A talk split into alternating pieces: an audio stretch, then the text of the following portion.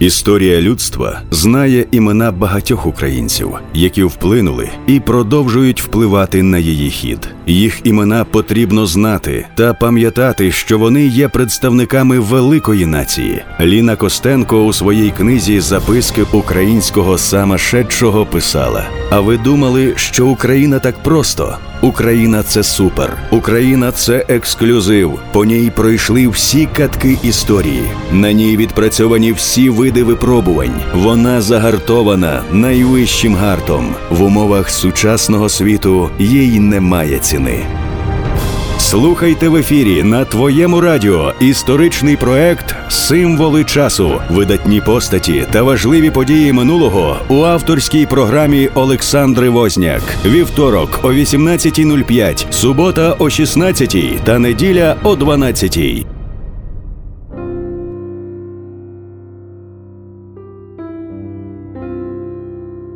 Мої вітання усім, хто зараз поруч з нами на хвилі Твого радіо. Мене звати Олександра Возняк, і найближчі кілька хвилин пропоную разом познайомитися з відомими та незвичайними людьми, які залишили слід в історії України та світу. Сьогодні поговоримо про Никифора Дровняка. Не знаєте, хто це? Отож залишайтесь з нами. Далі ще буде багато цікавого. Символи часу. Хто любить мандрувати, напевне запам'ятався під час відвідин середньовічної частини Львова пам'ятник дідусеві в капелюсі загадковою усмішкою і піднятим угору пальцем. Бронзовий Никифор Дровняк, наче перепочиває у середмісті на площі музейній, неподалік Домініканського собору.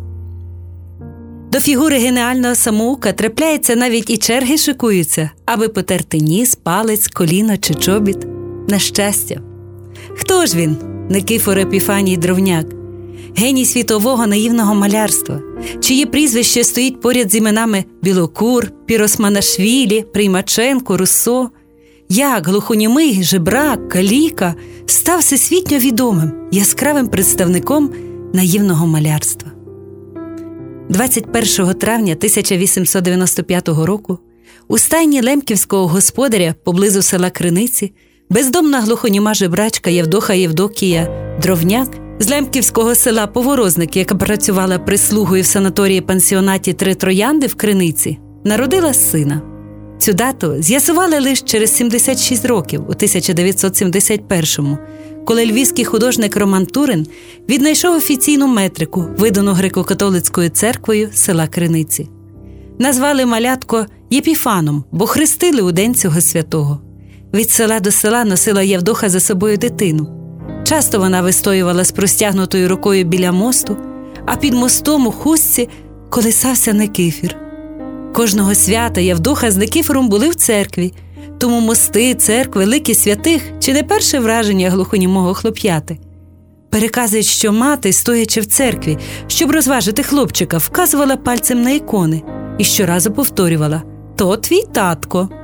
Відтоді церква стала для Никифора чи не єдиним домом, а святі ріднею. Невдовзі мати відійшла в інший світ, спалена важкою хворобою. Так ніхто й не узнав імені і прізвища батька дитини. Тендітний, слабосилий глухонімий сирота не загинув, жив, як бур'ян при дорозі. Шкільна наука давалась йому важко, навчився хіба що писати друкованими літерами, трохи читати та рахувати. Селяни жаліли хлопця. Лемко Іван Гриняк давав йому у негоду притулок. Старець із Никифора був ніякий, не вмів просити, соромився. Діти не бавилися з диваком. То весь вільний час він малював прутиком на землі, вуглиною на коробці з під цигарок, на всьому, що попаде під руку. Сільські хлопці не розуміли цього, бігали за Никифором і дразнили Матейко, Матейко. Тому Никифор вважав, що це теж його ім'я. Загалом його було у нього більше сімнадцяти. Здавалося, світ відсахує це хлопчика, але він жив і малював. Брудний, зараженою грибком шкірою, обідряний, наче птах з перебитими крилами, лемко зображував іконостаси, церкви, лики святих, пейзажі, портрети і залишав за безцінь усюди. Перший гонорар він отримав під час Першої світової війни. Никифор намалював австрійського офіцера і віддав йому малюнок. Той подивився і простягнув юнакові п'ять ринських. У селян одразу прорізалася повага до дровняка. Офіцер того визнав за художника.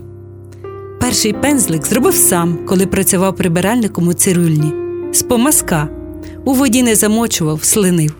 Малював найдешевшими акварельними фарбами та крейдою на папері.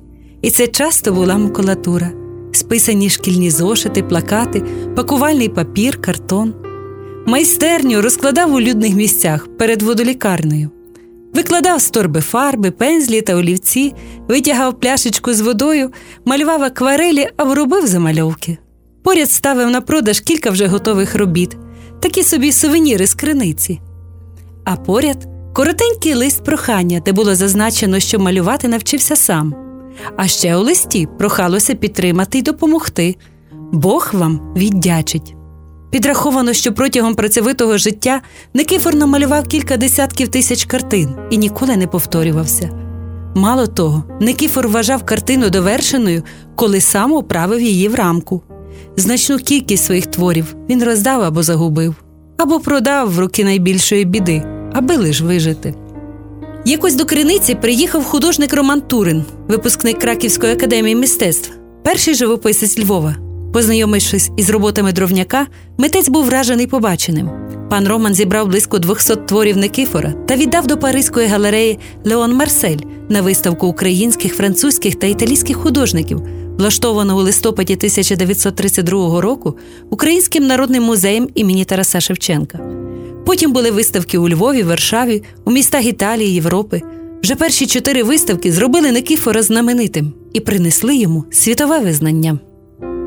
Творчістю дровняка зацікавився польський художник Єжи Вольф. 1938 року він опублікував у часописі Аркади нарис маляр наївного реалізму в Польщі Никифор. І це стало неначе другим входженням Никифора до світу мистецтва.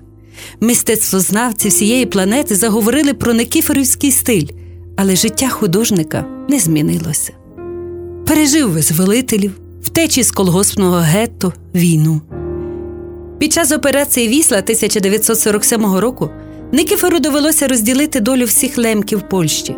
Тричі його висилали до землі над Балтійським морем, а він разом зі своєю знедоленою собачкою Гавою долав пішки понад 700 кілометрів, вертався до рідної землі.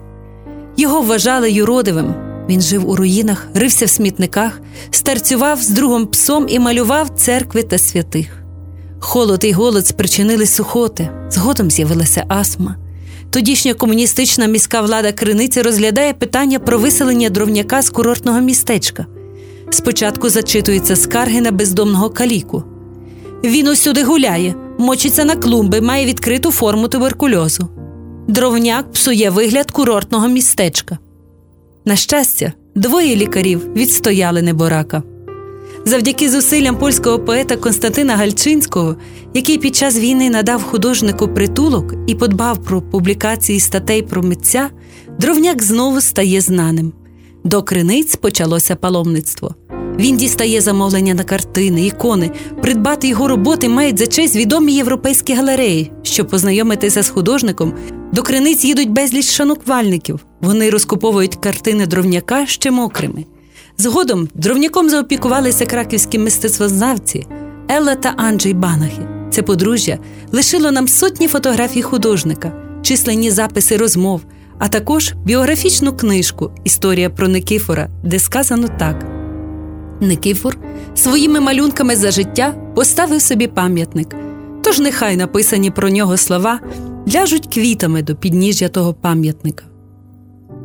Останні вісім років життя були для художника легшими завдяки опікунові, художнику з криниці Мар'яну Влосінському. Бездомному Никифору він забезпечив дах над головою, лікарську опіку, а також, що найважливіше для самої творчості примітивіста, дозволив йому працювати у своїй майстерні. Дровняк ніколи не бував в мегаполісах, не літав аеропланами.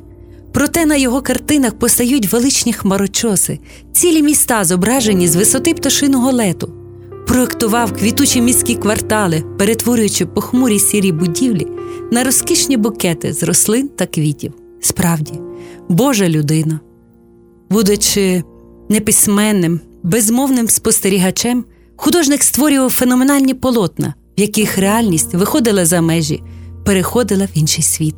У 1963 році Никифору нарешті було надано паспорт, де вказано прізвище Криницький, але походження у документі так і залишилось жебрак. Під кінець життя Никіфор мав вже славу і визнання. Гонорарів за його твори вистачило б на дім, майстерню, телевізор чи авто. На жаль, на такі інвестиції вже не було часу, бо водночас із поширенням слави гасли і сили митця. Він хворіє на туберкульоз, адже літа поневіряння не минули безслідно, і все більше його поглинає самотність.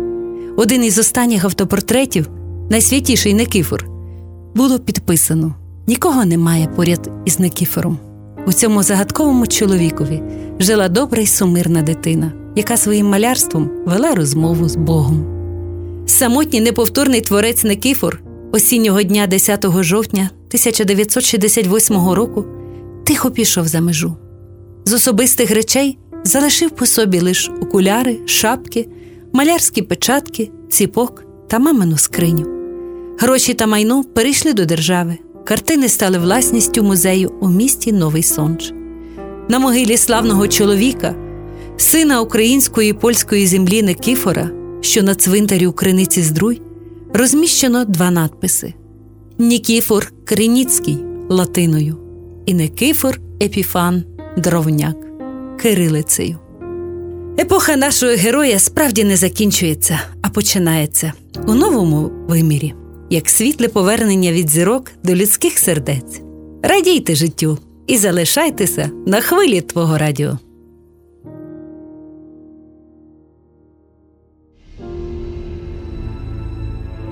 Символи часу.